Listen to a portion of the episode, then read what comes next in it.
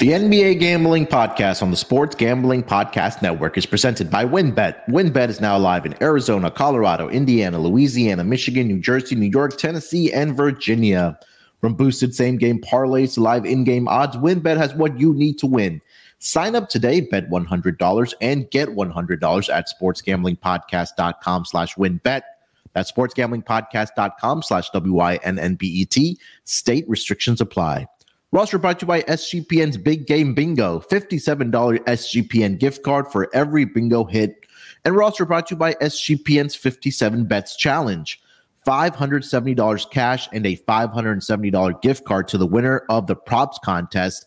Get all of our info exclusively on the SGPN app. And if you're going to be out in Arizona for the big game, make sure to check out our live show at Ainsworth Thursday at 11 a.m. Register today at sportsgamblingpodcast.com slash big game.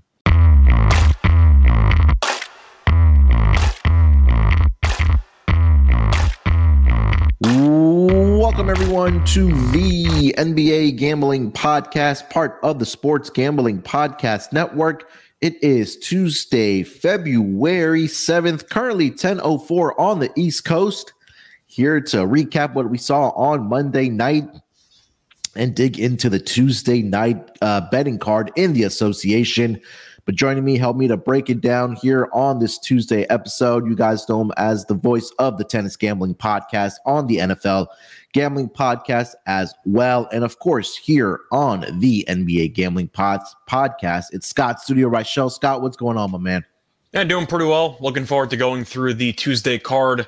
Uh, had the luxury of watching Cam Thomas the last couple of days, which was a fun time as he's gone for 40 plus in two straight.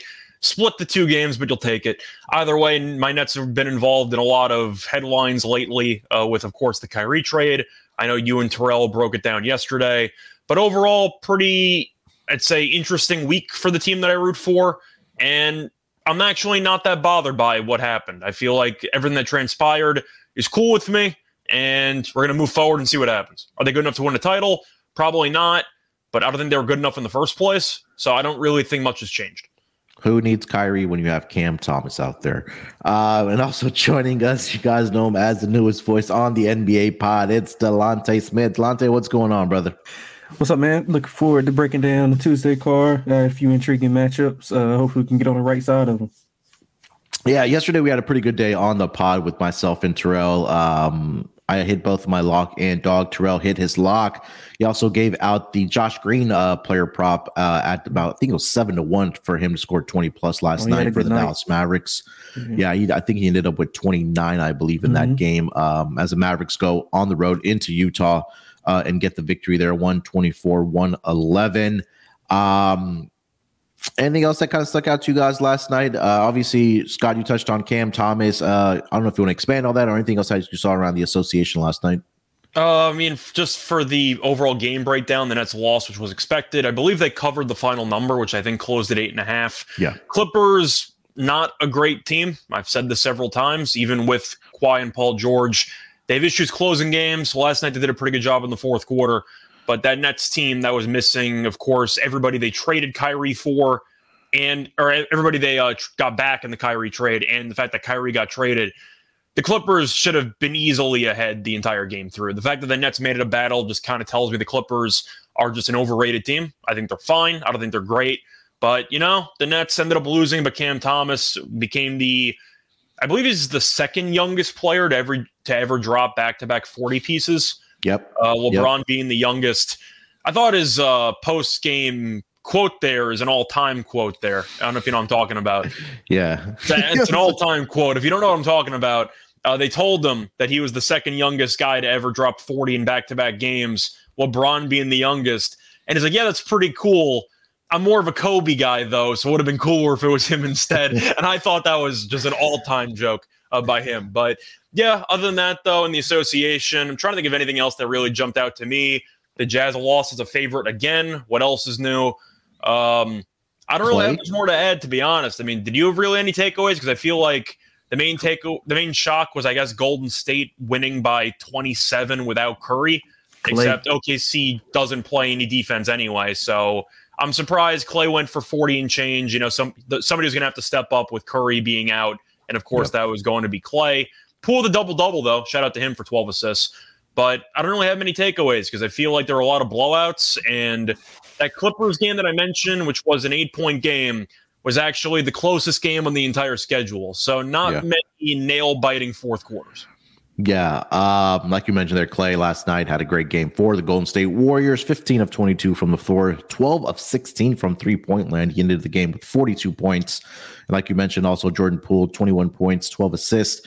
Uh, but I think more importantly for player prop fans, um, Jordan Poole with another game without Steph Curry that had at least four turnovers.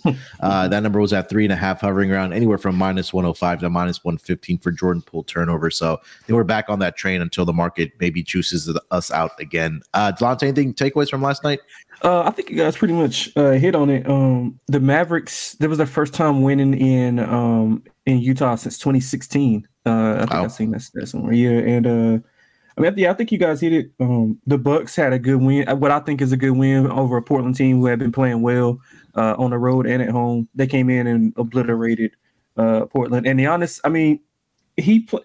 So I'm, I'm saying like 24 and 14. I had 13. the over 34 and a half points. You can you can go nuts on it. it uh, yeah, you you can yeah. rant on it. I thought he was not very good last night. Yeah, uh, he wasn't. Um, and they still do- and they still dominated. So like it, he was in a perfect matchup, perfect situation.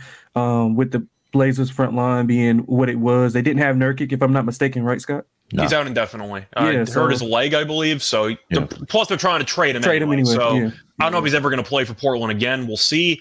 His contract's pretty rough, especially with how the league has kind of transitioned to the more athletic. Uh, no other better way to put it. Skinnier centers, if we're being honest. I mean, you want to have guys that can have more switchability, and Nurkic is a drop pick and roll guy. He'll get torched every single time in the pick and roll. So yeah, Portland's not good, especially in the front court. Giannis, I didn't think he was great. He played 23 minutes because of foul mm-hmm. trouble, and he had five turnovers. He was kind of all over the place, but mm-hmm. it didn't matter because Portland Lillard didn't do much either. So it's kind mm-hmm. of just a trade off of underwhelming performances by superstars. I know Giannis at the end had like 24, 13, and 8. Like his mm-hmm. final stat line was fine, but if you watch the game itself, yeah, it was indicative really out of sorts to start yeah. the game. Yeah, so a couple things I, that I did. Uh, Keegan Murray looked excellent for the Kings. Um, I think that pe- a lot of people, including myself, gave the Kings a lot of gripe for um, for drafting Keegan. I think over over Jaden. Um, and I think I mean I think they made the right decision. I think the team looks better with uh, Keegan Murray there. Uh, they play. They haven't been playing well. Uh, Fox had been out for personal reasons. Uh, he came back and they blew out the the Rockets pretty much wire to wire. And uh, the Cleveland defense, man, they just shutting down everybody. Uh, 20, 20 games of allowing uh, under 100 points, 17 and 3 in that span. They allowed 91 last night.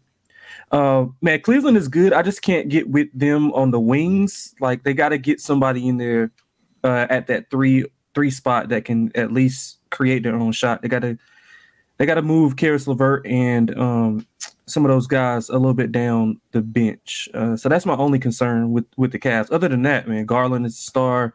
We all know about Mitchell. Um, yeah, so that's the only few takeaways that I had other added to what you guys had. Well, I am to ask though about that small forward position. Is your main concern about LeVert just being kind of all over the place, yeah. or is it also he, he, the fact he, that him and Okoro? I know Okoro had a good shooting game, I think two games ago, but he's basically a defensive specialist. So do you think they need like a hybrid there, or do you think that Okoro's fine? You just need someone who's more efficient and more, I don't know, more in touch with the team's needs than LeVert. I'm trying to think yeah, of a good way to put it, but yeah, I think no, that's how I, I'd sum up LeVert. Yeah, I, I think they just need some like they don't have any consistency. Like one, like a couple of games, you know, Okoro and, and they had Cedi Osman who was shooting lights out, but then I mean, of course, he's unheard of from uh, from that point on. So they just need some consistency. Uh, I think the easiest link obviously would be, you know, the OG Anunoby thing. Um, but like I just need to see them be able to take some pressure off of Garland and Mitchell. Obviously, those guys are excellent, but you want to be able to go to a couple of those guys um, at your forward position. And in the East, I mean, you're gonna have to guard some pretty good small forwards. Uh, so, and I don't think that Okoro is. I don't think he's ready just yet to to be that to be that guy. So I don't think he's got much offensive talent. That's why I brought yeah, it up. Yeah, I'm not he, gonna he doesn't. He doesn't. I'm not comparing him exactly to like Roberson because Roberson was a historically bad offensive player or like a Tony Allen type. I think Okoro's better than that. But when you really watch the Cavaliers late in games, and it was a big reason why this team has struggled at various points in the fourth quarter, if you're going to be giving Mitchell and Garland all the attention in the half court, Mobley's gotten better at creating his own shot. Is he great at it? No. And we know Allen's basically a rim runner who occasionally can hit a baby hook shot. They're going to dare Okoro in the corner to hit shots the entire game, and he's not going to be able to do it about 80% of the time. So you mentioned going potentially for a home run uh, swing there with Anunoby. Do you think like Eric Gordon's good enough for this team, or do you think they need somebody better than that? Because I see, I see Gordon really just being an upgrade over Levert while kind Yeah. of maintaining the same role. Yeah, that's. I think it's pretty much a pretty much a net positive. Like it's just going to balance out. I don't think it's any better. I don't think it's any worse. Um, maybe to come off the bench it'll be better, but I mean honestly, I think maybe a vet presence is is more so what they might go for if they're looking for Eric Gordon, but they just need somebody who can who can actually play both sides of the ball effectively and consistently. That's that's what that's what they're missing. I mean, they have to, to Bickerstaff's credit, he has given the ball more to Evan Mobley and had him, you know, try to create more. But I mean, that's just not what Evan Mobley does. You know, uh, he's he's getting better at it, but that's just not what he does. And so, if you're leaning on a less talented offensive version of Evan Mobley, then that just goes to show you that you do need, you know, some help at that position. But Yeah, I mean, I, that's I guess the point. Sorry, I guess the point that I was trying to make, kind of just to push back a little bit. You mentioned Anunoby, who I'm a big fan of as a player. yeah, However, he never stays healthy, and Yeah, that's true. a bit of a concern. I guess what I'm wondering is that since the asking price for Anunoby is roughly three first round picks, then again, we have no idea because of the Gobert trade and the Dejounte Murray trade. So we don't know what picks are worth anymore. And that's kind of been an issue in the entire season with trades because nobody knows how much a first round pick's actually worth anymore. Yeah. Do you think going kind of all in with three first round picks for Anunoby is enough to get Cleveland over the hump? I guess that's kind of what I'm asking because you mentioned Yeah. Anunoby, who I like as a player, but with the injury concerns and Mhm. with just the overall questions on the what Cleveland needs, do you think Anunoby is the missing piece that will take them to the NBA Finals? Because uh, I'm no, not so sure about that. Yeah, yeah, no, I'm, I don't. But I do think if you if they want to to get to that level, if they get Siakam, they be they be peak ready to to make some noise. Uh, if they get Siakam, I like Siakam as a better option than Anunoby. But I know I know Anunoby has been linked to them, and well, shit, he's been linked to everybody, every team. Mhm. Uh, but yeah, if, if they get Pascal, Pascal is a better suitor for that. He's got that. He's got NBA. I mean, he's got finals pedigree. He's been. He didn't play extremely well um, in the playoffs at certain times, but he's been there. He's got the experience. He's a he's a two way player. He can shoot. He's fairly healthy, um, as you mentioned with OG. So I think Siakam, as far as you know, short term, like getting where they need to go faster. Um, OG more so in the long run. Yeah, I think that for for the Cavaliers, I mean, you talked about how good they are defensively. I, I personally just feel like they need a, a like you mentioned a three and D guy, that guy that can knock down a three point shot consistently for them, because you know that the attention from opposing defense is going to be on Donovan Mitchell and it's going to be on Darius Garland. Um, and when you have a guy in the corner that can knock down those three point shots for you, you know, you guys, you know, you mentioned Eric Gordon. He doesn't play a lick of defense, but I think offensively, you know, he, he can create his own shot. He can knock down those three point shots for you as well. So, and like you guys mentioned, you know, Siakam and OG Anunoby, even Fred VanVleet have all, I mean, I'm not saying Fred VanVleet for this team, but all, everybody on Toronto has pretty much been in trade rumors. So we're approaching the trade deadline here on Thursday. It is Tuesday. Hopefully we start getting some more news in and, and, you know, teams like the Cleveland Cavaliers who have a great roster. Um, I think that maybe not this year, maybe not, maybe next year. I think they can be a, a, a title contender or a team that can come out of the uh, Eastern Conference um, uh, for the NBA Finals. Uh, anything else from last night, guys? No, I think we hit it all. It's not only for last night, but you mentioned the trade deadline, kind of just a Yeah. quick discussion. We know Kyrie was the main media point of who's going to be on the trading block, who's potentially going to get moved. That already happened. Mhm. Anunoby we brought up, uh, Siakam we brought up, VanVleet we brought up, mostly Raptors guys, but you have other guys around the league who might be shipped off. Utah might have a fire sale. We'll, we'll see what happens. Uh, I know Vanderbilt's been linked and stuff like that. not exactly a star player, but I think Vanderbilt's one of the best role players in the league. Mhm. How busy of a trade deadline are you actually expecting? Because once again, I have no idea what the market value is for a first round pick anymore. I'm hoping we get chaos just so we have some. Of course, we're hoping for it. I'm just wondering, like, do you think A lot Anunoby or, and all these other guys will actually be traded, or do you think it's going to be a lot of rumor and it's kind of going to fizzle out at the end?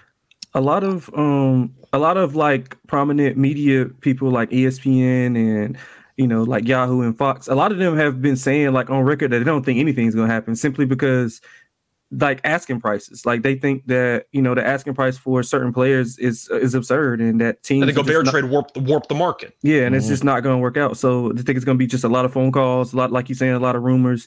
Um, I mean, I'm hoping they're wrong, but I mean, they're obviously linked to you know, you know, it- talking to executives and people in the in the know uh, as far as team wise. So a lot of them have been saying like they don't think it's going to be much at all. Maybe like you know one or two moves that we that we would be like shocked by, but like other than that, they think it's going to be pretty quiet.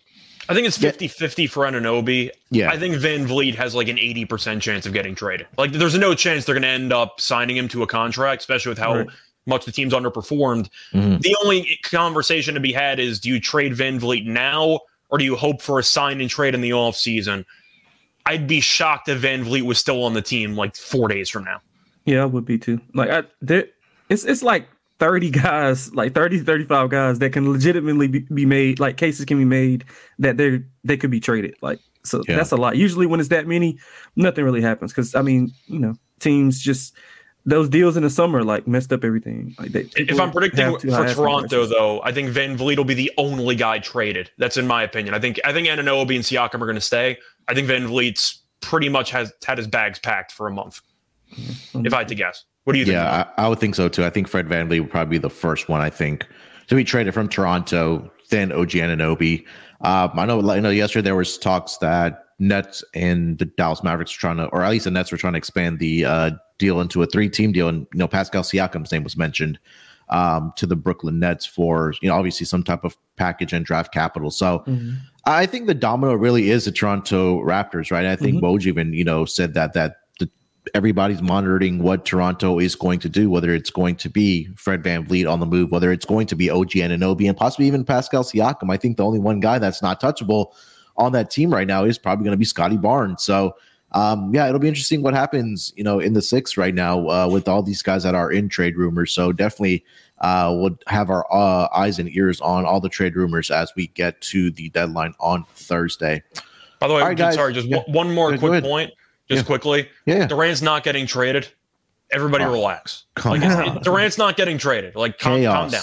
It- We I'm want just chaos. saying. People keep saying, you know, Kyrie's gone. Is like no. Like the, the team is still good enough to make a somewhat deep run, probably like a second second round elimination, but still. They're not trading Durant. What do you had in your mind? Like, no. Like he, he'll come back from injury. They'll figure it out. But people keep saying, you know, the Suns, Nets are going to blow it up. They're not going to blow it up. It's, it's Is, not happening. Uh, is KD slated? To, I know. He, I know. I seen um, something about him getting uh, evaluated this week. Is he like going to play before the All Star break? You think, or No, I what's doubt going on? I'd, I'd be shocked if he was back before the All Star break. I'm, I'm assuming they'll give him the extra time off after that. Let him do some Yeah. practice, some drills. They'll test out the leg and see how it is. But people keep trying to say like that, that's kind of people trying to manufacture chaos by throwing out superstar names that might be traded. Durant's not going anywhere. Westbrook's interesting, but I mean, at this point, I don't know who would want him besides just accepting picks from the Lakers to take him. The Hornets will take him? yeah. Yeah, that's what I'm saying. Exactly, because I'm sure there'll be a first round pick attached to it. yeah. All right, guys, before we get into the schedule for Tuesday, let me tell our listeners about our presenting sponsor, and that's going to be WynnBET. WynnBET is the official online sports book of the Sports Gambling Podcast Network. WynnBET is active in a bunch of states, and there's a ton of ways to win, including live betting and same game parlays, aka WynnBET's Build Your Own Bet. The big game is here, and WynnBET ha- has you covered. Great promos, odds, and payouts are happening right now over at WynnBET. If you're ready to play, sign up today to receive a special offer Bet 100 and Get 100. Limited state availability And of course, if you hit the biggest long shot parlay of the week, you get a thousand dollar free credit. There's so much to choose from. All you have to do is head over to sportsgamblingpodcast.com slash wynnbet so they know that we sent you. That's sportsgamblingpodcast.com slash W-I-N-N-B-E-T. Offers up to change terms and conditions at wynnbet.com. Must be 20 years or older and present in the state where playthrough wynnbet is available. If you're someone you know has a gambling problem, call 1 800 522 4700. And SGPA SGP will be doing a live show in Phoenix for the big game. And if you're going to be out in Arizona for the big game, make sure to check out SGP's live show at Ainsworth Thursday at 11 a.m. Register today at sportsgamblingpodcast.com slash wynnbet. The show is free and you'll be able to watch the show and have some drinks with the guys. That's sportsgamblingpodcast.com slash big game. All right, guys, let's get into the schedule here for the uh, Tuesday games in the association. Why don't we kick it off with the first game on the board? And that's going to be between the New York Knicks. Uh, they're in Orlando here tonight, guys. Uh, the opening line for this game, it's going to be a one and a half point opening line for the New York Knicks as a road favorite. Um, that number has pretty much stayed the course right now at minus one and a half for the New York Knicks. Uh, total opened up at 227 and a half. The number's been bet down to about 225 and a half. Looking at the injury report for both of these teams, for the New York Knicks, RJ Barrett is questionable here tonight with a non COVID related illness, and Mitchell Robinson continues to be out for the Knicks as well. For the Orlando Magic, uh, Mo Bamba is continuing to serve that suspension, and Chuma Okeke is working his way back. He is on G League assignment for the Orlando Magic. Um, Delonte, why don't you lead us off with this game? The New York Knicks minus one and a half in Orlando here tonight.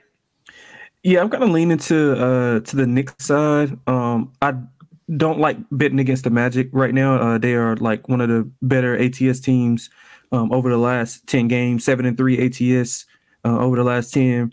Uh, overall, 31, 22 and one um, ATS with a 16 and 10 at home. Uh, they thrive as a dog, 29 and 17. Uh, like I like how how they're playing. Um, I like some of the things that they've been doing, especially with Paolo and and Franz uh, being more in, being more assertive on the offensive end. Uh, they are returning home from a, a four game road trip, and usually I like to play against uh, teams coming home um, off of a road trip simply because they're you know they're more relaxed. They're home. They they're taking care of business, uh, doing what they got to do for their families. But and, and the Knicks are I mean, they haven't been horrible uh, lately. Uh, four and six ATS last ten. Uh, they are seventeen and nine on the road. Defense is still the problem uh, with them without Mitchell Robinson, and if they're going to be without RJ Barrett, I would definitely look at some Paolo props because I don't think they have a defender who can uh, slow him down uh, if RJ's not there. They have been. This is their first road game since uh, January 26th. The Knicks. So mm-hmm. that's something to monitor as well. Um, they did play a road game at Brooklyn, but obviously, you know, they're still in New York. Um, seventh in, again to the yeah. Nets. You know what else is new? seventh in uh, offensive rating overall, and also on the road. the The thing with the Knicks is they they just can't shoot. Like I have no idea what it is. They, the bottom seven effective field goal percentage and uh, three point percentage. Like I have no idea why they just can't shoot the ball. Um, and that could be a problem against a Magic team with a, with a lot of guys who who can you know rip and run, and they don't have the best shooters, but they have more capable shooters than um, than the Knicks. So I guess the more I talk about this, the more I'm I should just not like the Knicks. But if I had to if I had to bid it, uh, I'm not. Uh, I would just lean to the Knicks uh, with the short number, but I'm probably gonna be staying away. Uh, Scott. I'm going to lean to the Knicks as well. Uh, I don't feel great about it. I think I'm going to lean to the under actually in this game, but yep. yeah, I know that uh, Delonte and I are going to disagree briefly on this point. I don't think RJ Barrett's a good player, so I don't mind him being out of the lineup. I'm just no. going to be honest. I think he's a high usage, low efficiency guy. I like RJ, man. I don't think it's a coincidence that he missed the game and they beat Philly. That's all I'm saying. Uh, that's how I look at it. But I don't know. I just think Barrett's a guy who takes so many shots all the time, and a lot of them aren't even good shots. And I feel like with him being out of the lineup, I kind of like the ball movement a bit more to get the ball in Brunson and Randle's hands more. I don't know why Barrett's taking 21 plus shots in each of the last two games.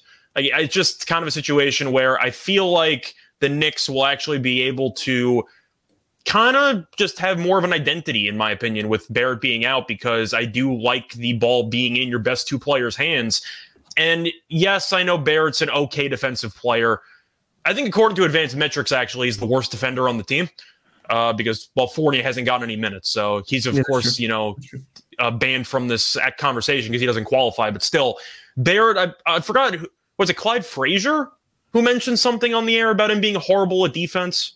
Clyde is Clyde is extremely Clyde's wild, man. His didn't he say that though? Like against the stuff, Heat, bro. it was against the Heat, I think. Didn't he say like Barrett's an awful defensive player or something like that? It, it like according to advanced stats, he is. I just don't like Barrett that much, and he might play in this game. He might not. I actually kind of hope he doesn't.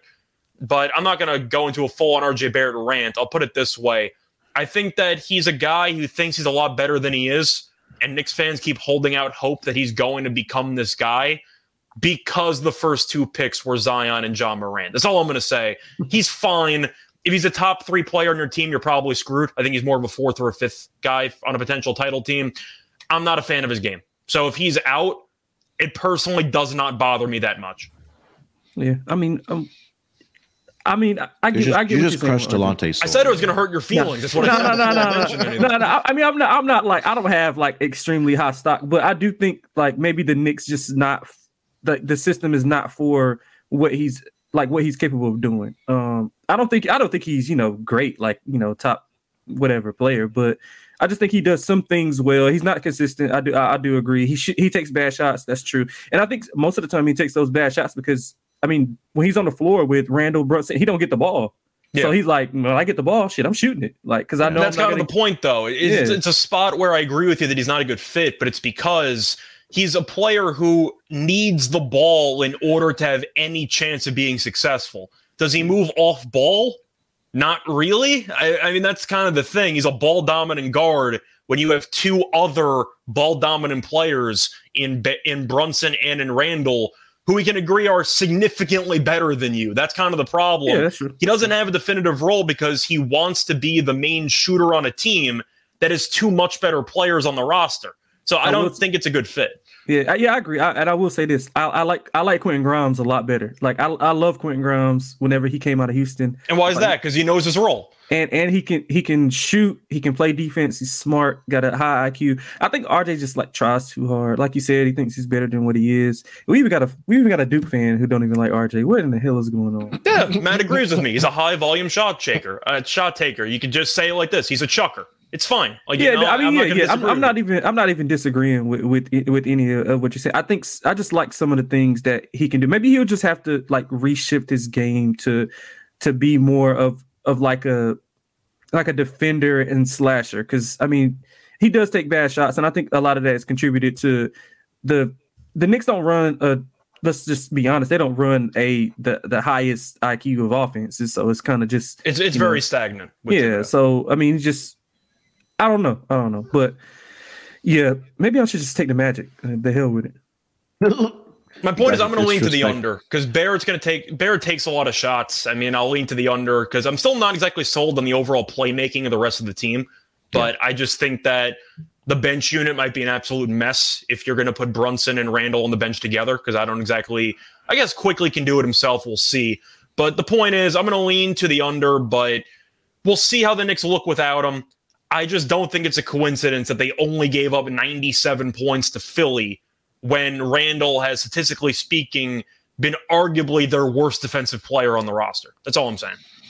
Yeah, I didn't have much on the on the side here. I agree with Scott about the under in this game. You take a look at both of these paint defenses. Um, they're top uh, top six, if you want to be exact. New York right now, season long number one. Obviously, that has probably changed with Mitchell Robinson, um, but Orlando also number six, uh, at least points inside the paint allowed, which also just kind of translate to what both of you guys are saying that at least New York's not a very good three point shooting team. They're number 23 as far as team percentage goes. They only make about 12 per game, which is barely above league average. Uh, Orlando is even worse at shooting the three point shot. So I think that you'll see a, a brick fest here tonight between these two squads. Um, and again, the pace is below league average for both of these teams as well. So the number right now at 225 and a half, I think was the number I said. Uh, yeah, um, I, I, do like the under in this game. That's my favorite play. If I had to, uh, if I had to pick a side, uh, I would go with. Uh, I'd probably lean Orlando as a home dog here, but uh, I'm not going to be playing the side here. Under is a play for me in this game. Uh, player props. Uh, LG mentioning. Uh, what do we think about Julius Randle over four and a half assists here tonight? Uh, Scott, uh, if you want to address that, and if you, know, you had any other player props that you want to uh, throw out for this game. Yeah, so for the sake of this game, I'll assume that RJ Barrett's not going to play. He might. I'll assume he won't. But either yep. way, because uh, he has an illness, and you never exactly know how that's going to go. But either way, yep. uh, the point is, if Barrett's out, I'm going to take the over on Randle assists because he should have the ball in his hands more. I mm-hmm. mentioned before that Barrett has basically been averaging like 20 shot attempts per game. So if he's not going to be in the lineup, that means you're going to have the ball in Randle's hands more. So I like the over there. I am looking at Wendell Carter double double. Uh, just trying to quickly pull up those odds, but I know Munaf and I are expecting an under, which means you're going to get a decent amount of missed shots. Yep. But the Knicks, without Mitchell Robinson, their paint defense isn't great. It's been fine. Hartenstein's kind of had a nice little run there for the last couple of weeks, and Sims is an athletic guy. A lot of foul trouble, you know, not much offensive talent or whatever. But the point is, the Knicks don't exactly have many centers that can stretch the floor. So mm-hmm. Carter Jr. should be in the paint a lot. Worst case scenario, battling on the glass with these guys. I like the double double for Wendell Carter Jr. I think it's a good matchup, and he should play a decent amount of minutes. And as you can tell, I'm stalling to pull up the odds. I got I it. Keep talking. Uh, uh plus see plus 160. Yeah. I think that's a good price. I'll take yeah. Wendell Carter double double. Uh, Delonte, any player props in this game? Uh, I like uh, Paolo over rebounds. Um, he's it's six and a half right now. Uh, he's went over in the last five games. Um, what they've been doing with him, um, I, I mean, I, I, watch a lot of Orlando Magic uh, games because I like I like how the team is constructed. So basically, when he when him and Franz are in the game, whenever they're, they're just the primary guy. I mean, they're always the primary guys, but once they you know dummy it down a little bit and give the starters a break, they basically run Franz at the point and have uh, Paolo posting up. So he's more so in the post and uh, at that free throw line extended. So the reason why I like this is because the Knicks are, you know, one of the better rebounding teams in the NBA. So if Wendell if Carter is is out of the game, then Paolo's going to have to be more assertive um, on the glass. So like I said, he's went over um, in the last five. Uh, I'm expecting a lot of a lot of misses from both teams. They can't shoot. So uh, yeah, I like Paolo over six and a half rebounds. That's the only one I got. All right. Anything else for this game, guys? No, I think that's it. Quickley threes, maybe. Maybe. Yeah, he's been uh, he's been playing a lot more, hasn't he? Especially with RJ Barrett not there. So I like Quickley, man. He, come Quickley, on, Scott. I like. You, you gotta like on Quickley. that. We, we just okay, disagree okay, on Barrett, right, but I like okay, Quickley. All right. Um. Yeah, Quickley. Uh, he's been knocking down some three point shots. He he was 0 for three in this in that Sixers game, but prior to that, uh, three for seven, two for five, two for six, and four for seven. So uh, he's shooting at about 39.3% over his last five games. Um, yeah, so it might be worth the look. All right, guys, uh, let's get over to the next game of the night. It's going to be the Phoenix Suns in Brooklyn here tonight to take on the Nets. Looking at the opening line for this game, currently seeing that the Phoenix Suns opened up as a four and a half point favorite. That number's been bet up to minus five and a half. Uh, total opened up at uh, 226. That number's been bet down to 225. Looking at the injury report uh, for the Phoenix Suns, uh, Devin Booker is probable here tonight. He will be limited in his minutes. Uh, that was the latest report that I did see. Uh, Josh Okogie is available here tonight, and Cam Payne and Landry Shamet continue to be out for the Phoenix Suns. Uh, for the Brooklyn Nets that did play last night, like we talked about at the top of the show against the LA Clippers, did take the loss um, by eight points, 124, 116. Ben Simmons did not play last night, but he is supposed to play here tonight against the uh, Phoenix Suns. Uh, Scott, why don't you lead us off with this game with your team hosting the Phoenix Suns here tonight as a five and a half point home underdog? Well, Ben Simmons should be trading because he's got to bump up his uh, zero trade value. So they're gonna have to see what he can do about it. He looks but, more happy on the bench than he does when he's playing. He gets to show off his outfits. Uh, but anyway, I'm gonna link to Phoenix. Why was he wearing a beanie? why was he wearing a beanie inside yesterday? I, wasn't gonna say anything because I still remember the clown I'm, I'm suit, the clown suit he was wearing uh, courtside in one of those Celtics playoff games. Uh, but still, yeah, I'm gonna link to Phoenix here, and I do like the over for a team total for Phoenix. That's probably my favorite play. I like the Phoenix team total over. The thing about Cam Thomas is that he's a great scorer. The reason why he has barely played in his entire career, he can't guard anybody. And when you're looking, he plays no defense at all. You know, it is what it is when you can drop 40 in back to back games. But the Nets defensively have been an absolute disaster. The last three games 139, 123, 124. They can't stop anyone. And with Devin Booker being back, yes, he will be on a minute restriction. Will he be rusty? Maybe.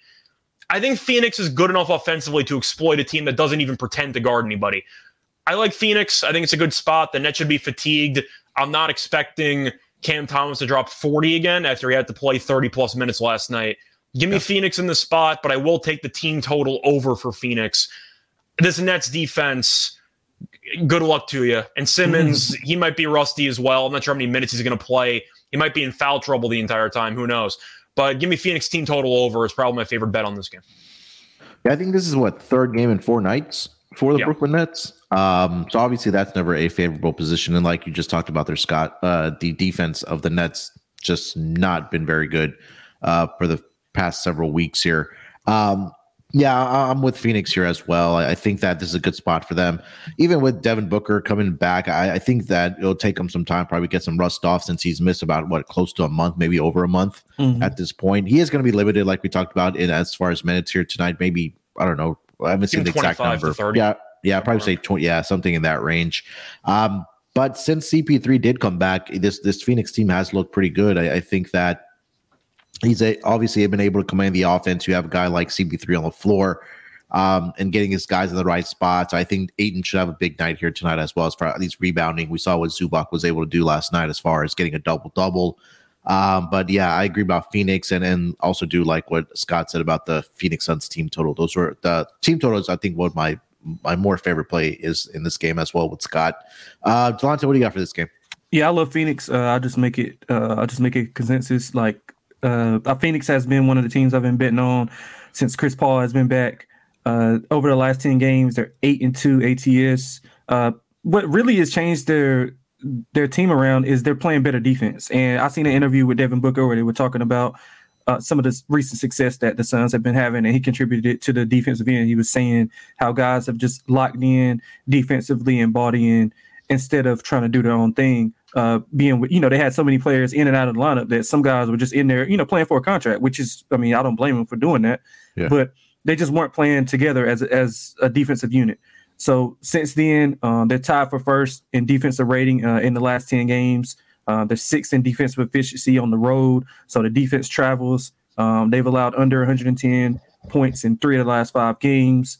Uh, so I think the the team is trending up, and they're getting Booker back, which is basically sliding everybody down from a role perspective. So Mikal Bridges is not going to have to do a lot of the scoring, um, and although he will be limited, uh, I'm pretty sure if it's a tight game that they'll pretty much stagger his minutes so he can you know close out the game like they did somewhat with um, with Anthony Davis. I don't know if you guys remember uh, in that game. Mm. They kind of they kind of like tinker his his lineup. I mean, with the lineup uh, because it was a closer game. So I don't think this one's going to be close. Uh, Brooklyn back off back to back, like like you guys mentioned.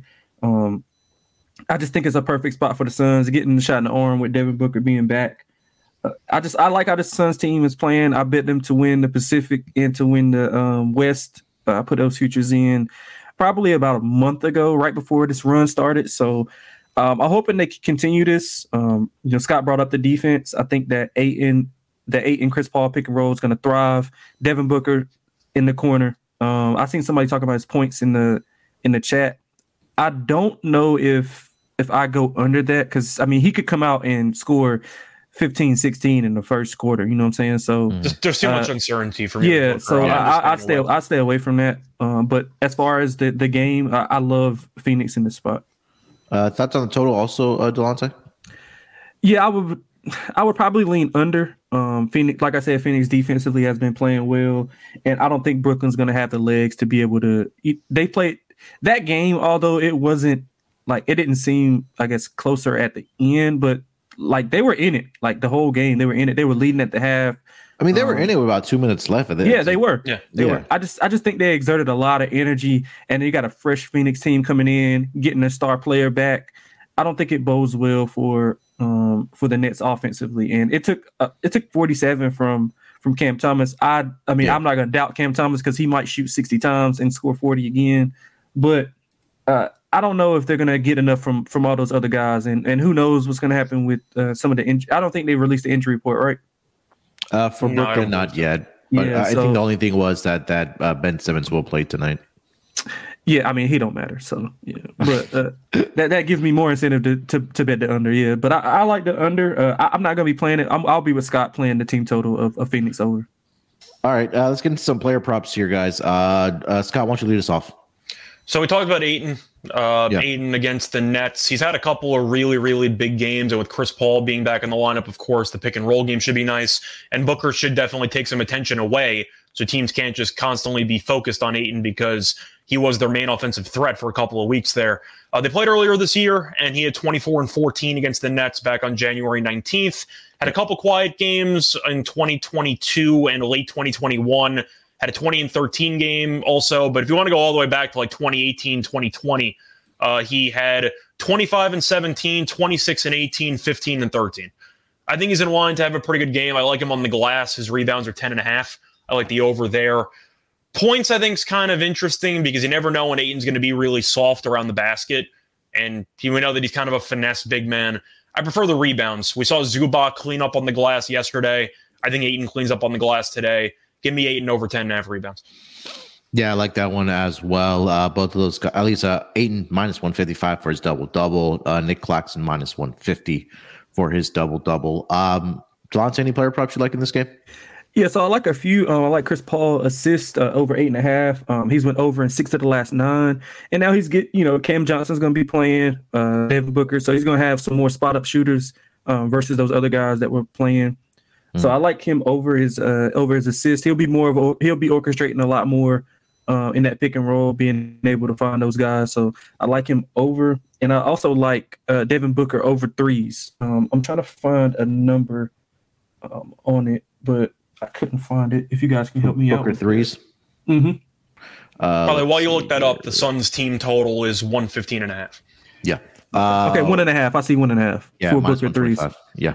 Yeah, so I, I like Booker threes uh, over simply because I mean with with that injury, I highly highly doubt that he's going to be like attacking the rim, you know, with aggression. So I think he's going to be more spot up shooting. So I can see him, you know, kind of just running off a couple of screens, couple pin downs, and, and, shooting some threes. So I like him over one and a half threes uh, in this game. It's minus one twenty five. It's a little bit of juice, but I mean, if he's going to play twenty to twenty five minutes, I, I, think he can. I think he can sink a, a couple of threes. Yeah, especially coming off like a groin injury, right? That sidelined yeah, him for yeah. about close to a month. I, I don't mm-hmm. think that he's going to want to, uh, you know, push it too much. Um, but he's had a lot of success against this Nets team. I know he hasn't played them uh, this season, but last three games he's had 35, 30, and 36. But again, I think like we talked about, too much uncertainty, and obviously, obviously, uh, sorry, shaking off the rust is what I'm trying to say as well for Devin Booker here tonight. So uh, be cautious when you're playing with him. Uh, obviously, we do kind of, kind of address the uh, Cam Thomas points prop. I don't see it up yet. He might not play. I, I mean, based on the amount of effort he put in, the Nets might just wave the flag on the game tonight. We'll see. Yeah. Um, I, I mean, I would probably be the contrarian guy and go under on his on if he does play here tonight. Like Scott mentioned, I only see Royce, Royce O'Neale player props up as far as Nets players right now. Or sorry, Claxton and Royce O'Neale here tonight, but I don't see Cam Thomas up yet. Um, you have any guys have any thoughts on Cam Thomas before we move on? At least for his props here tonight, if he does play here. I don't know what the number is going to be, so I got no thoughts yeah, at all. Yeah, man, but I, I wouldn't put it that man. Cam Tom, I, I watched him at LSU high school. He's gonna shoot. It don't matter. Like, oh, that's he never passes at all. Like he, he is going to shoot, and that's I mean that's the reason why he wasn't playing. He doesn't do anything else well but shoot. That's it. Yeah. Like he's a great shot creator. Uh, but I mean, I would probably under just contrarian like you, Munaf. I, I just don't think that he'll be able to. He exerted a lot of energy last night, and they yeah they were like the Clippers were trying. They had Kawhi on him at times. They had Paul George on them at times. Uh, even Norman Powell, who's not the best defender, but he's a capable defender. Um, yeah, and they couldn't slow him down. So, yeah, I would I would just lean to the under. It'd probably be maybe like 20, I would say 24, 25, something like that. Yeah. All right, let's get over to the next game of the night. It's going to be the Atlanta Hawks in New Orleans here tonight to take on the Pelicans. Looking at the opening line for this game, uh, this number opened up in favor of the New Orleans Pelicans, minus two. Uh, that number has pretty much stayed the course at minus two. Uh, do see some minus one and a halves out there as well. Uh, total opened up at 234. Uh, that's been bet up to around 237. See some 237 and a halves out there as well. Uh, looking at the injury report for both of these teams, for the Atlanta Hawks, pretty clean injury report. Nobody is on there. For the Pelicans, uh, Dyson Daniels is going to be out for this game. Brandon Ingram is probable here tonight. Jonas Valanciunas is also probable here tonight. And uh, Zion continues to be out dealing with the uh, right hamstring strain. Um, Delonte, why don't you lead us off for this game? Let's call it minus two right now for the Pelicans hosting the Atlanta Hawks. Yeah, man, I'm gonna be completely honest with you. I have no idea what to do with either of these teams. Like zero, zero idea what to do with them. Um, like the the Pelicans have have been playing like under the basketball in the, like the past maybe before they before this last few game stretch, like the last seven or eight games, they could barely score like 105, and then they mm-hmm. rattle off 130 plus in the last two games. Like so, yeah. I, I, just don't get this team. Um, they are the second best in offensive efficiency in the last three games. Um, on the other side, Atlanta six and four ATS the last ten. They've scored 120 plus in three of the last five. Fourth in offensive efficiency on the road, so that would lead me to an under. But as far as the side, I would just lean to to Atlanta. Um, I don't have much in this game. I don't know what to do with either team. Uh, I'll likely be on Atlanta money line, uh, just getting more bang for your buck. I don't think that New Orleans can defend. Obviously, they've been giving up a lot of points. Um, and with Ing- Ingram's out, you said right? Uh, he's probable. Oh, okay. Well, yeah, definitely. I definitely lean over. Um, but yeah, as far as the side, I'd lean to Atlanta. I think they'll have problems with the pick and roll with Trae, and some of those guys on the inside should be able to um, get some shots at the rim over that. It, their front line isn't the greatest. Um, Valanciunas has been losing minutes to to Larry Nance simply because they want to play a little bit smaller and get you know some more spacing on the floor so Ingram and CJ can operate. But I don't have a good feel for the game, man. I, I I'll be playing Atlanta, but I won't love it. Uh, Scott. Yeah, I'm going to lean to the Pelicans in this one, uh, just because I like them at home a lot. Atlanta on the road's been okay lately, but I'm still not a big fan. New Orleans, though, beat Sacramento by 32 points at home. Like that's, I feel like that's a nice win. They broke the seal. They beat the Lakers. They had lost 10 straight, and I'm going to back New Orleans here. They're just a very good home team. This game seems like a coin flip to me, but the home road splits are pretty alarming to me and also the fact that total's gone up. New Orleans has scored 131 in back to back games. I'll link to the over, but I do think that New Orleans has a good chance to go for 130 again. Trae didn't play last game.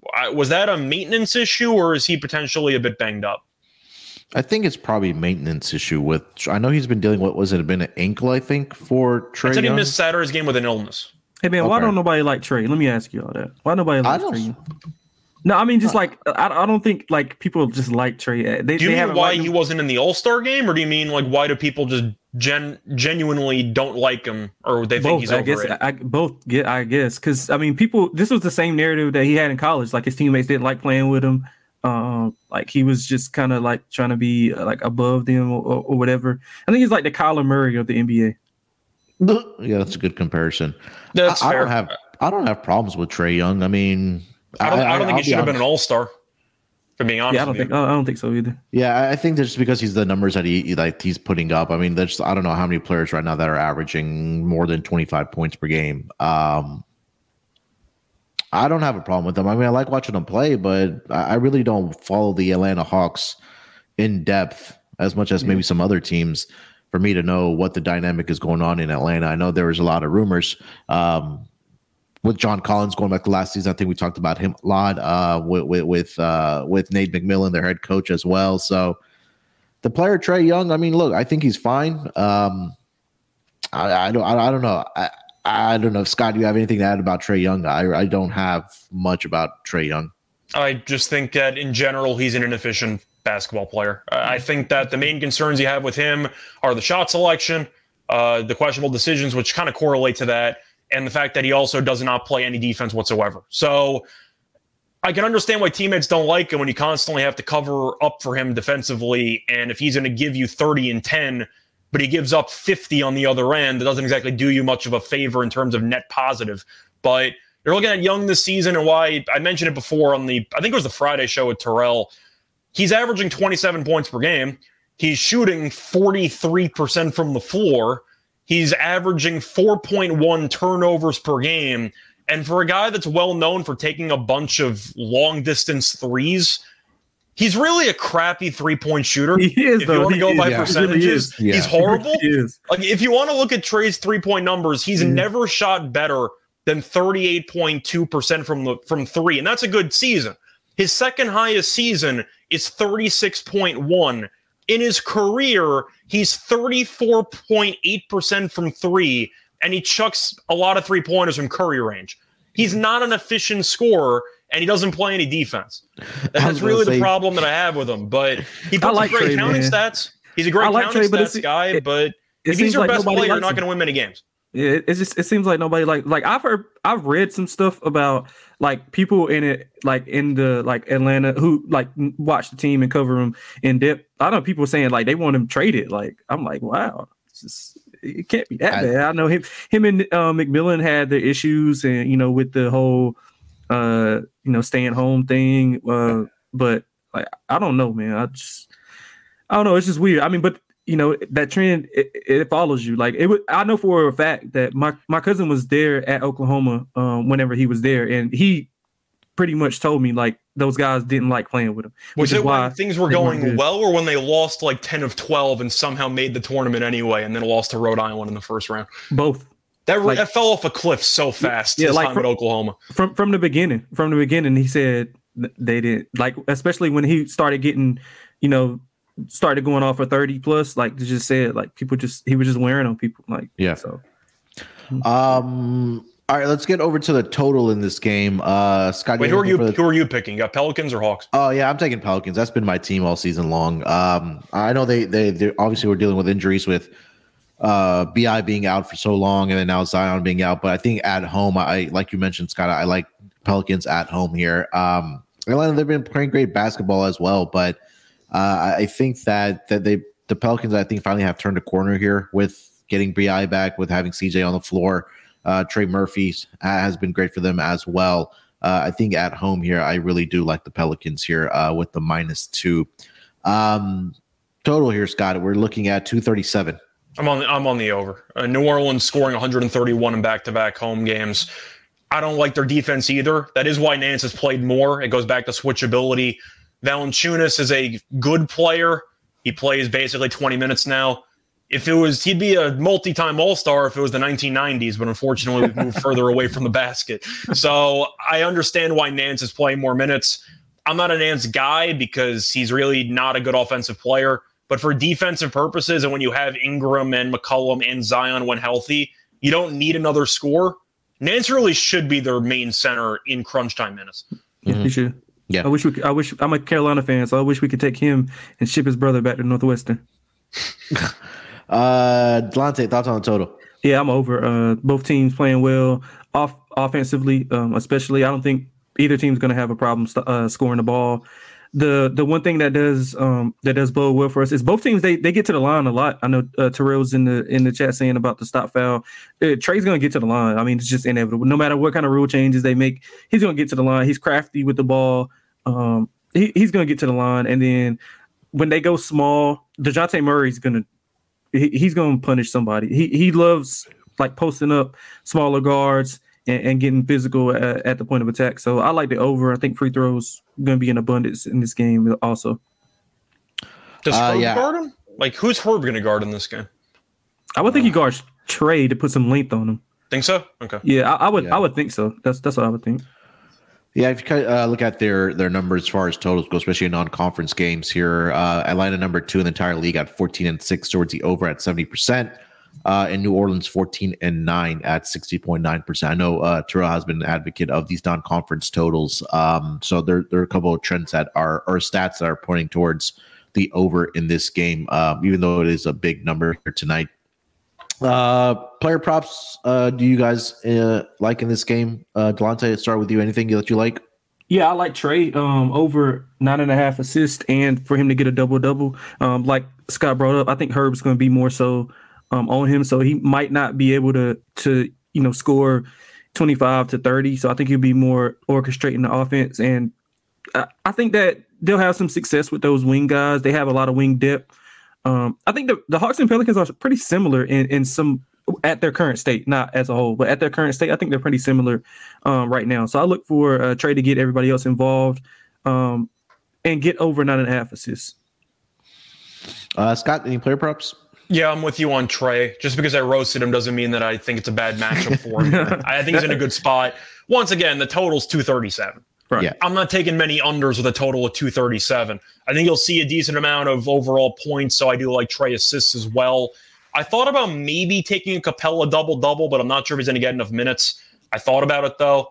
Uh, double double for Capela's minus 105 though, so I think I'm going to stay away from that one.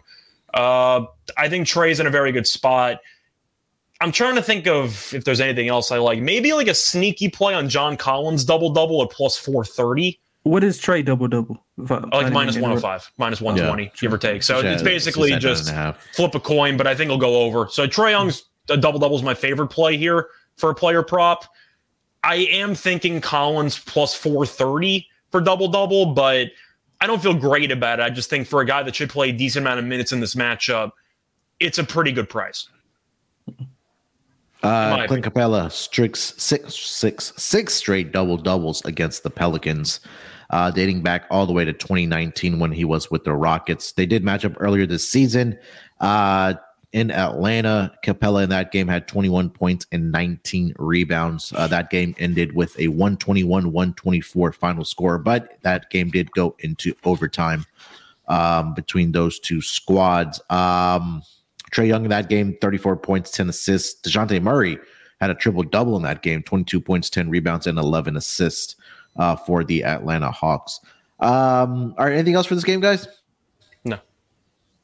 No. All right, let's keep it rolling here. Uh, three games still to get through here. Let's go with the Chicago Bulls in Memphis here tonight to take on the Grizzlies. Uh, looking at the opening line in this game, the Memphis Grizzlies open up as a seven and a half point favorite. That number's been bet up to minus eight. Uh, total opened up at 233. That number's up to 235. Looking at the injury report for the Memphis Grizzlies, uh, Steven Adams, we know, is out with a PCL strain. Ziaire Williams is also on G League assignment. Um, and those are pretty much the significant names for the Memphis Grizzlies. Chicago did play last night at home against. Uh, the San Antonio Spurs took care of business there. Uh, haven't seen any news if anybody is going to sit in this game or not for the uh, Chicago Bulls. But um, Scott, why don't you lead us off with the side here? Let's call it minus eight in favor of the Memphis Grizzlies hosting the Chicago Bulls. So I'm not sure who on Chicago is not going to play. I know this team's been horrible on the road, but overall, Chicago's actually been okay recently. Yep. I'm taking the Bulls. I know that you can make an argument on the road. You want to fade Chicago and all that stuff how the hell am I supposed to lay eight and a half with Memphis right now? They've lost what eight of 9 mm-hmm. Steven Adams has proven to be an invaluable piece to that team, and with him being out, the rebounding advantage, which I believe they were number one in the league, has fallen off a cliff, and the team in general doesn't seem to have much cohesion. It also helps when Steven Adams is probably the best screen setter in the entire league. You can yeah. argue him or go Gobert, but Adams is a damn brick wall. Like he'll kill kill any guard that touches. No love him. for Draymond and the legal screen. Uh, well, I was going to say legal screens. the best screener of all time is arguably Andrew Bogut because he would move every time and they wouldn't call it ever. But still, the point is Adams is a really vital piece to that team, and with him being out, this team has completely lost its identity. I'm not laying eight and a half. I'm going to lean to Chicago. If they get killed, I wouldn't be totally surprised because Chicago is a psycho team. But I do think Memphis, under no circumstances, should be laying eight and a half based on current form. On principle, I got to lean to Chicago. Uh, Delonte. Yeah, I'm with you, Scott. Um, I don't think Memphis has to prove it to me. They've been in this spot, like as far as okay, this is the spot that Memphis it, it turns it turns it on and, and, blows out somebody, and they've lost. Um, they're two and eight ATS the last ten. Um, they're they were one of the better uh, home ATS teams, but they've dropped to 15 and 10 ATS at home. Chicago is trending up. Their team that I've been betting on a, a lot, seven and three ATS the last 10. Um, they are 19 and 11 as a as a dog. Uh, they play extremely good defense. They've held four of the last five opponents to under 110 points. The only disadvantage that they have is they don't rebound the ball well. The 27th in rebounds per game, and they don't defend the paint. They're 23rd in rim percentage. And if you don't defend the paint against um, New Orleans, who I mean not New Orleans, against the um, Grizzlies, who are first in points per game in the paint, you, it's gonna be it's gonna be a long night.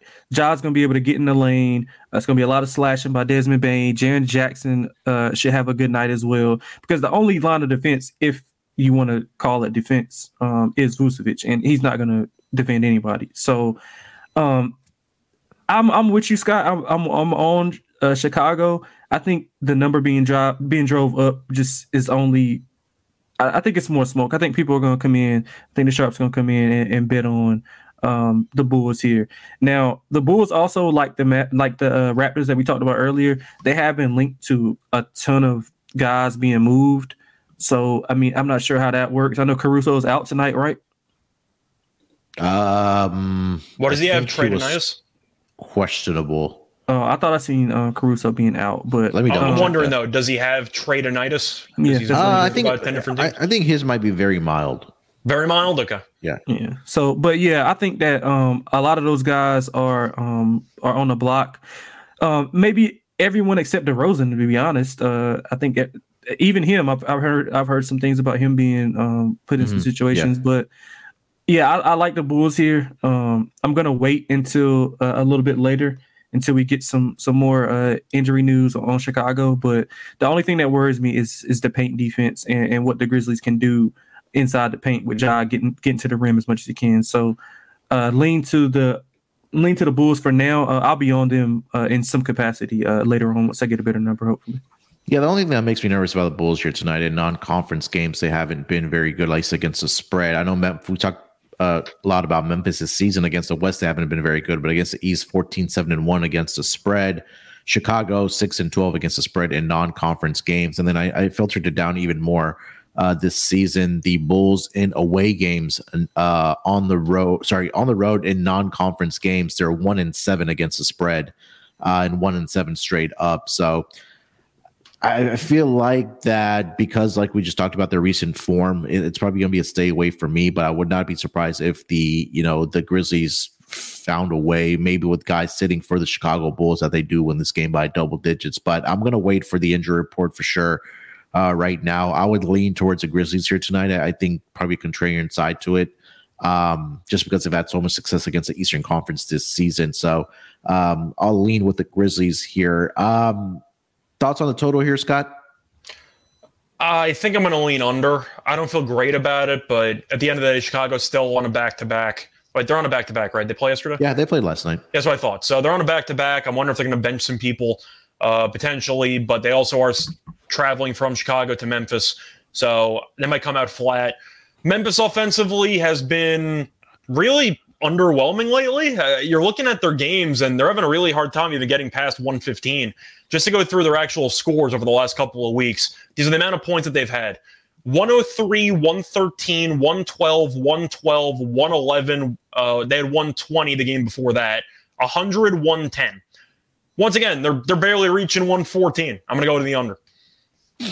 Uh, Delonte, thoughts on the total? Yeah, I, I love the under. One of my favorite plays. Um, the only thing that does bother me, like you said, Scott, is the Bulls kind of want to maybe want to sit some of those guys. Uh, maybe I'm hoping they sit the star scores and you see Coby White play thirty something minutes, and then hey, man, th- hey, no, that's that's the leading scorer in North Carolina history, Coby White.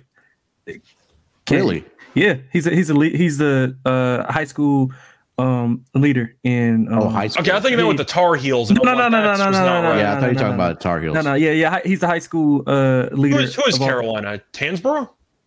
Uh, probably. Yeah, probably. probably. He was out there all four years. My favorite college player of all time, Tyler Hansbrough. But yeah, so I think that um, Memphis, uh, Memphis offensively in the last three games, 29th offensive efficiency. Uh, is probably uh, around that same number in the last 10 games. So I don't think they. Now, there is a chance that, you know, the Bulls coming off that back to back are a little flat and, you know, they just don't have the same effort as they did um, in recent in recent matchups. Uh, seven of the last ten of their games have went under. Like I said, they've held four of the last five opponents to under 110 points. Uh, now, obviously, it, it, wasn't you know a team as offensively talented as Memphis, but as we've seen lately, Memphis hasn't put it together. As Scott ran down the the scores, so I'm leaning under. Um, eight of the last ten for Memphis have went under also. So I think both defenses um, pretty much thrive against one another. Oh, uh, I just for fun, I looked it up. North Carolina's leading scorer all time is a gentleman named Lenny Rosen Rosenbluth. Um, Tyler Hansbrough, number two on that list, though. Uh, Okay.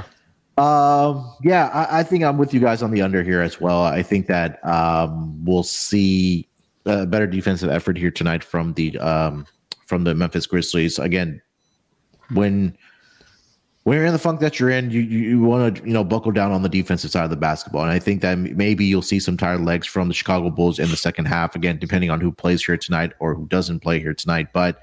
Um, I, I would. I think this is a big number, especially for these two teams.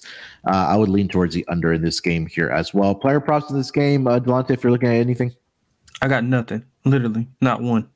uh, Scott. Yeah, so Vucevic has been very kind to me. I don't know if he's a winning player in today's NBA, but for prop for player props, he's been very good. I like him for the assists. Been very good at facilitating a lot of short numbers out there. And you got to remember, this is a home game, so you know where I'm going. I'm taking Jaren Jackson blocks, so I, I got to go back to that one. But yeah, there's really no reason to not take Jaren Jackson for blocks. Uh, I think that Chicago with LaVine and DeRozan and with Vucevic, a lot of driving, a lot of opportunities to punch shots. Maybe he'll poke a ball, or maybe it'll graze a fingernail and they'll give him a block for it. So give me Jaren Jackson blocks at home. Jaren Jackson blocks The, the chat loves Vucevic under over. I'm seeing a bunch of guys like like Vucevic tonight. blocks in a uh, sorry blocks and steals your time for Jaren Jackson three and a half at minus one sixty. Of course it is. Okay. and what's what's the blocks alone? Probably like two and a half minus Um, one forty. Blocks Maybe. alone is some three and a half at plus. That makes no sense. It doesn't. Three and a half at plus one thirty five. Well, it's because it's three and a half. Uh, I um, mean, t- I'll take the. that's a little bit much, but Yeah. at, at home you never know. I'm curious what That's the home the- tax is on Jackson blocks. Uh, and then his steals here tonight over half is minus one sixty five. He's he's getting into the Kim Olajuwon blocks territory. Yeah, right now he's in the Dikembe Mutombo Mutombo. territory. He's trying Yeah. to move over into the Akeem territory. You know. Yeah. You got anything else for this game? Nothing.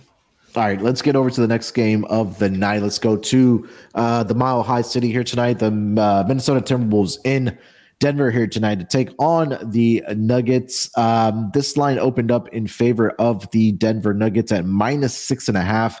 The number's been bet up to minus eight and a half. Uh, the total opened up at 236. The number's been bet down to 234. Uh, looking at the injury report for both of these teams, for the Minnesota Timberwolves, uh, Kyle Anderson, Rudy Gobert, and Jordan McLaughlin are all questionable here tonight. Uh, Anthony, um, Karl-Anthony Towns still is dealing with the right calf strain, and Austin Rivers is also out for this game as he is serving the league suspension.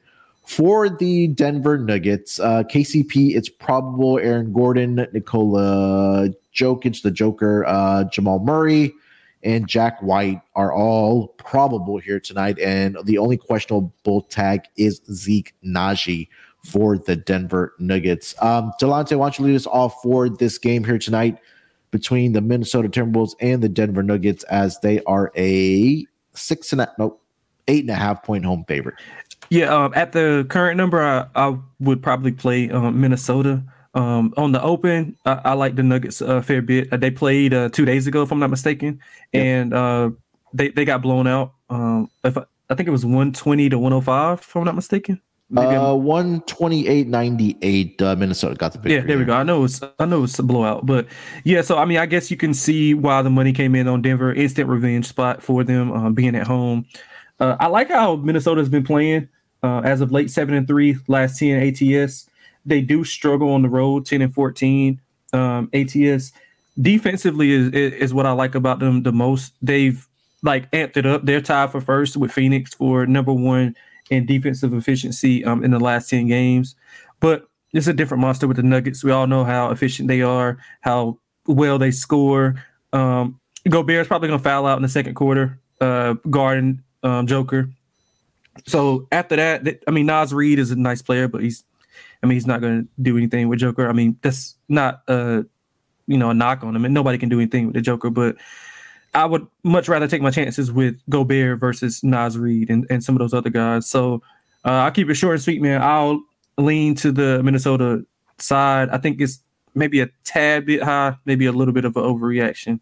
Um, so I'll take the points with, with Minnesota. I don't love it. I'm not going to be playing it, but I, will lean that way. Scott. Yeah, my breakdown is going to be simple. I'm taking Denver first quarter. Yeah. Uh, just a very consistent spot for Denver where they've been a phenomenal first quarter team. Yep. They're at home where they've been especially good in the first quarter. You have a revenge spot, and they benched pretty much all the starters last game, and you're assuming they're going to be back. If you win a game by 30, but the other team uses DeAndre Jordan for 25 minutes, does it still count? Like, I don't know. But I'm going to lean to Denver. I think it's a good spot for them to get their rested starters back to really just going back to a solid performance at home. Give me Denver first quarter. The, the full game I'm torn on. I'm going to lean to the under, though. This number just seems a little bit high to me. And I believe the line has dropped about a point and a half uh, compared to where it was on the overnight. So I'm going to lean under, but give me Denver first quarter.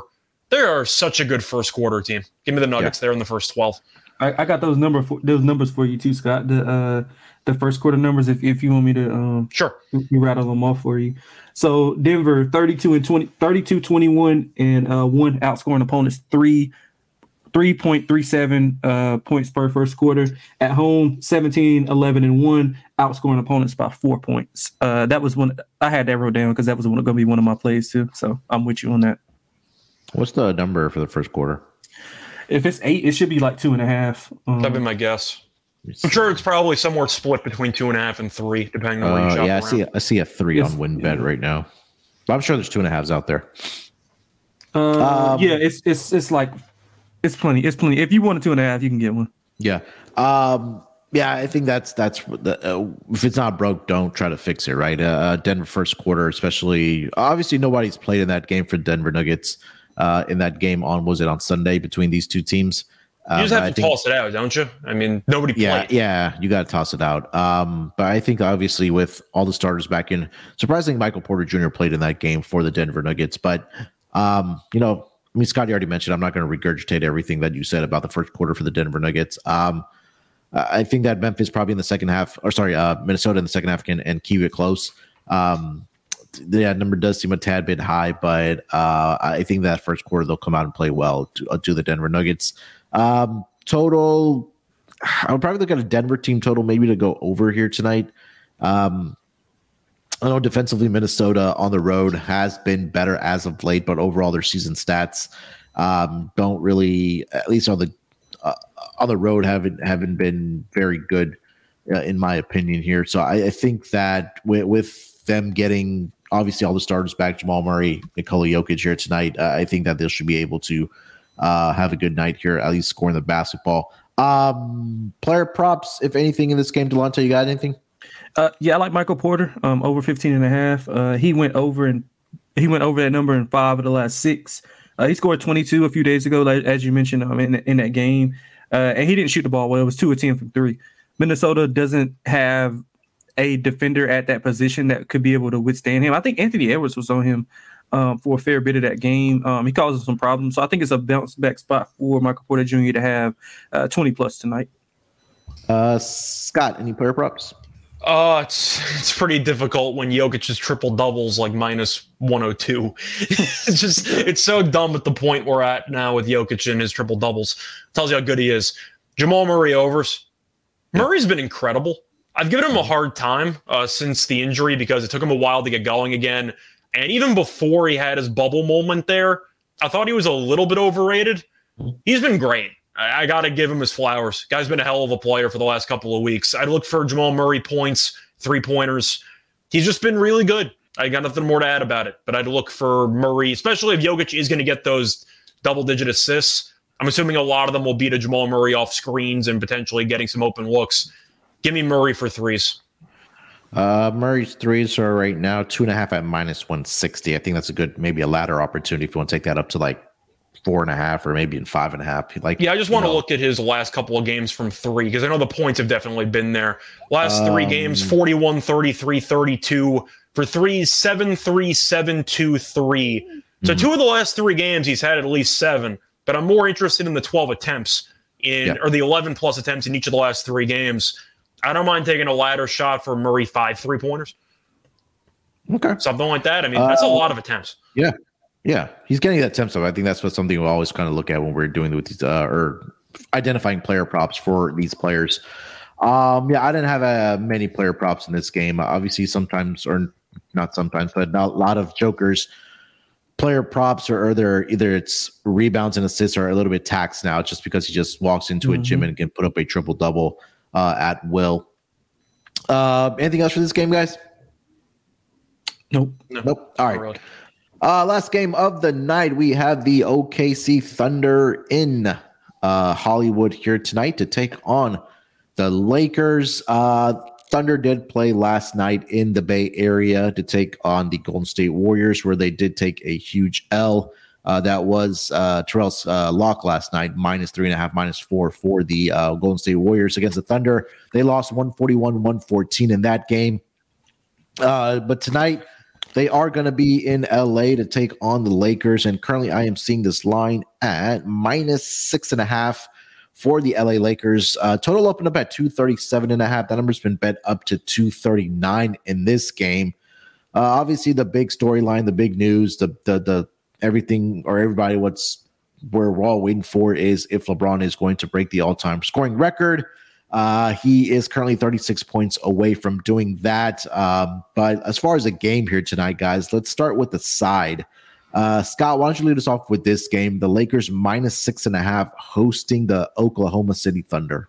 I'm going to take the Thunder plus the points in this spot. I don't trust the Lakers enough, just simply put. Thunder giving them some problems the last couple of years, and mm-hmm. they're on a back to back, but they basically no showed the first game. And I don't exactly think the coach is going to show pity on them by letting a lot of guys rest.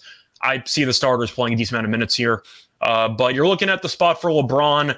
I'm just going to ask straight up is he petty enough to purposefully not go crazy in this game to yes, he is. beat Don't Bastard against yes. Milwaukee? Because yes, I think he, he, might be. Yeah. Yep. Yeah, he is.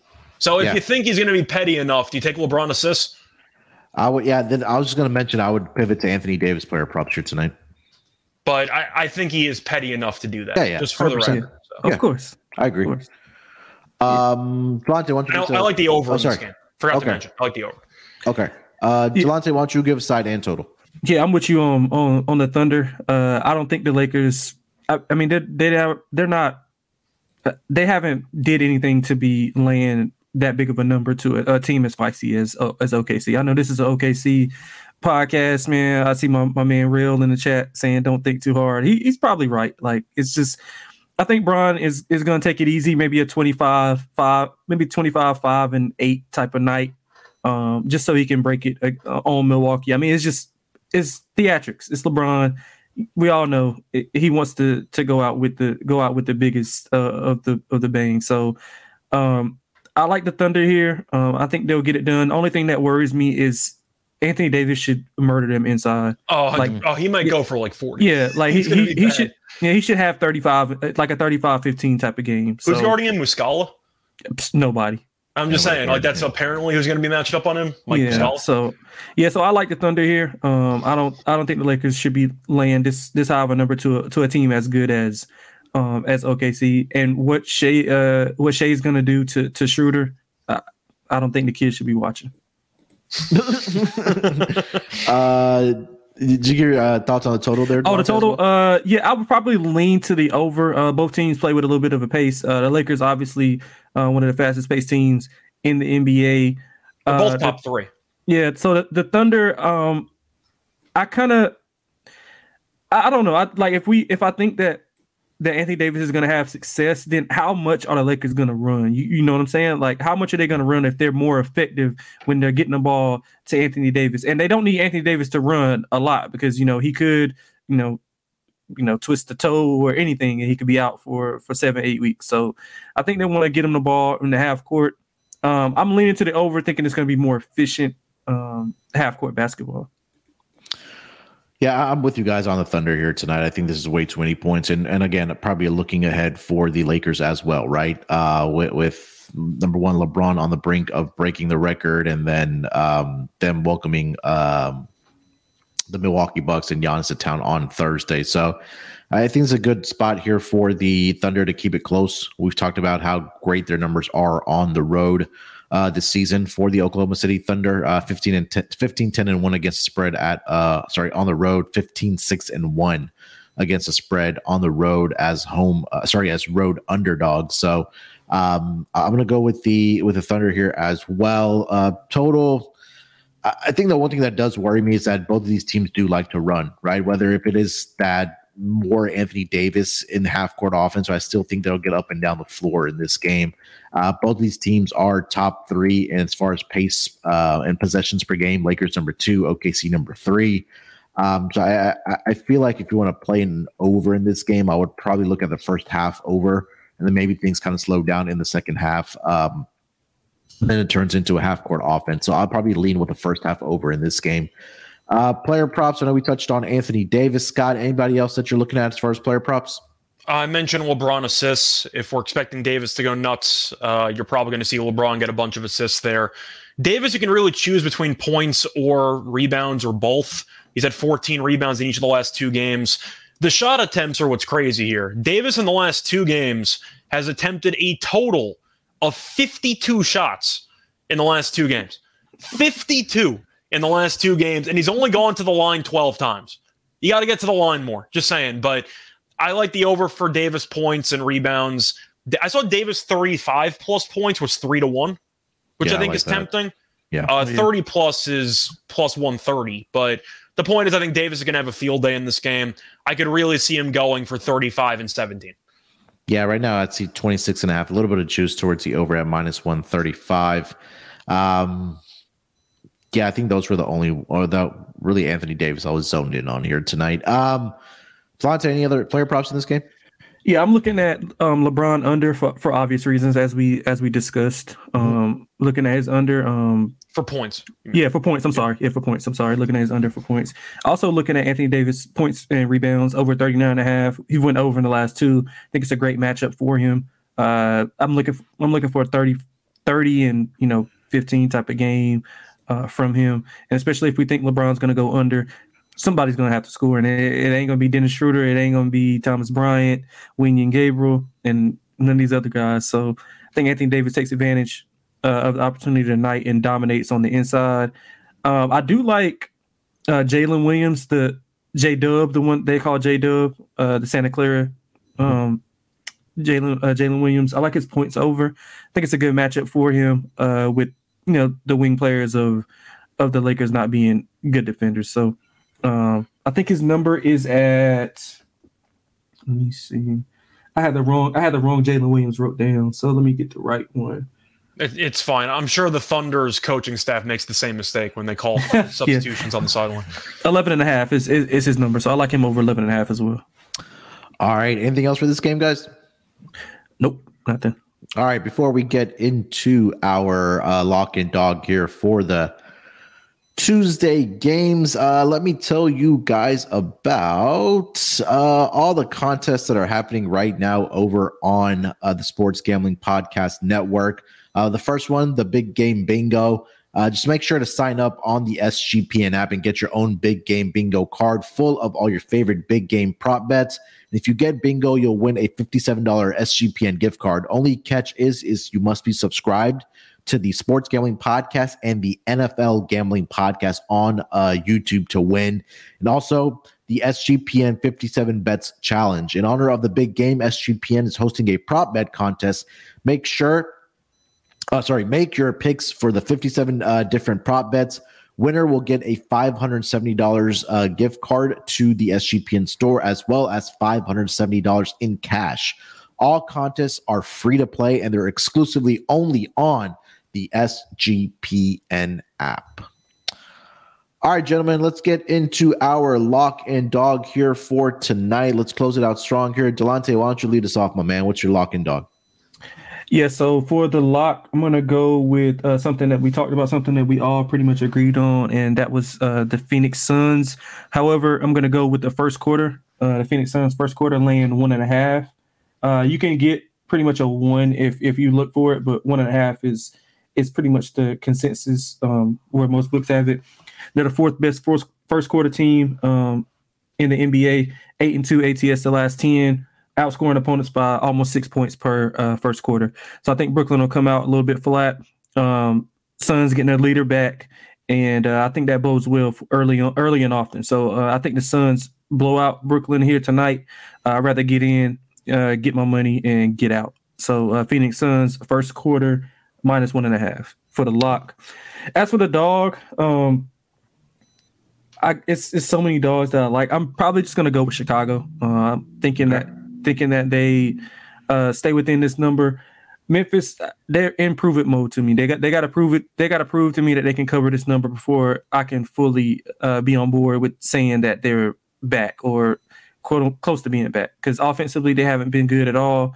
Um, the Bulls defensively have been elite. Uh, one of the better defenses in the NBA. I think some of those guys can uh, can get slowed down by the dip. Caruso being out does hurt me because uh, I would think that he would be the primary defender on Ja. But I still like them. Uh, I still like the Bulls here. Uh, so give me them plus what are they, eight, eight and a half. Yeah. Plus, yeah. So uh, let me see. You can you can get both numbers. Um, yeah. It's just for grading purposes. I would say plus eight. Okay. Uh, Scott, what do you got? All right. Uh, so for my lock, I'm just trying to think of which one I want to take because there's a couple of options I have here. I think I'm going to go back to that Bulls and Grizzlies game, and I'm going to go with the under in this one. Number just seems too high to me. Bulls are on a back to back. Grizzlies offensively, I've mentioned the numbers before. They've really not been good. They've had a hard time reaching 115. And I still think that Memphis defensively is good enough with the rim protection with Jaren Jackson to potentially force Chicago into taking a bunch of outside jump shots. Worst case scenario, intimidation. I think team. I think that the players might be a little bit timid to actually go into the paint and deal with him. Uh, I forgot what the exact number was for the total for that Bulls uh, Grizzlies game because it has moved. Uh, I currently see 235 and a half over yep. on win bet. Um, I'm sure there's better numbers out there, so I definitely shop around, guys. Okay. So 235 and a half. I'll take the under as my lock. Okay. And what do you got for your dog? For my dog, I decided to be a little bit different. I am going to go with a three pick parlay, the same game parlay, pays out 12 to 1. I'm going to take the Thunder on the money line. I'm going to take Anthony Davis 30 plus points and I'm going to take Anthony Davis 12 plus rebounds. Three pick pays out 12 to 1. All right. I if like you want to do 35 plus points, by the way, it's 26 to 1, I think. Mm, okay. Um, all right. For my luck here tonight, I think I'm in agreement with uh, Delonte here on the Phoenix Suns here tonight.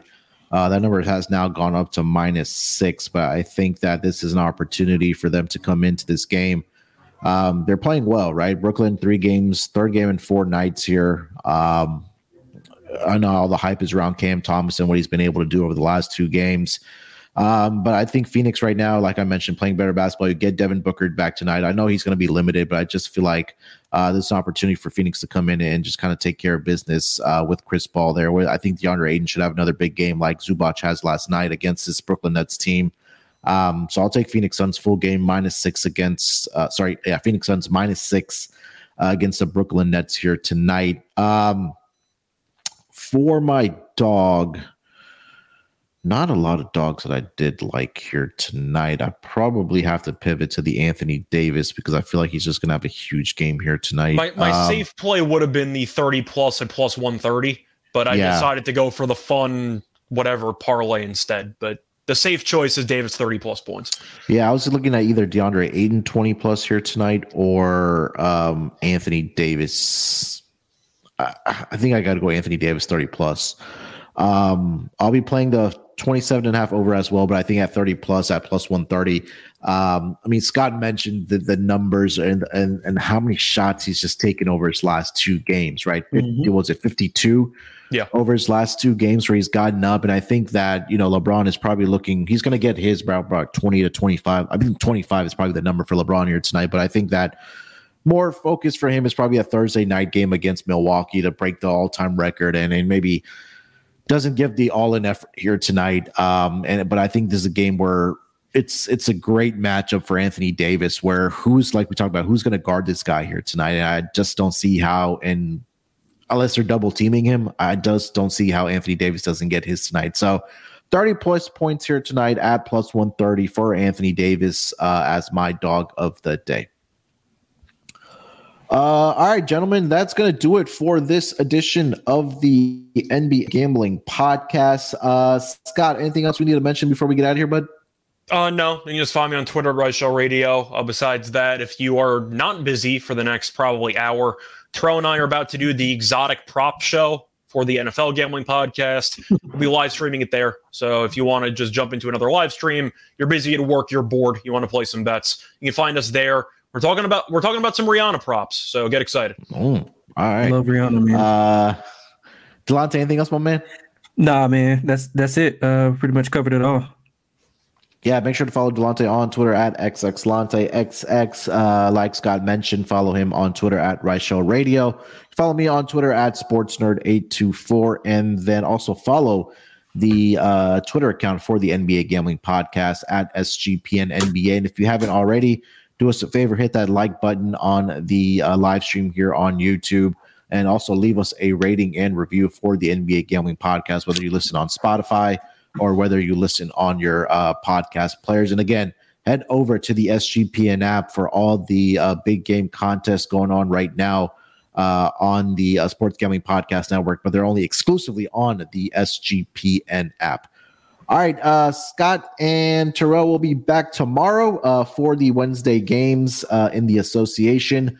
Uh, good luck tonight, everyone. Let's break these books off and let it ride. Basketball, give me, give me, give me the ball because I'm gonna. Basketball.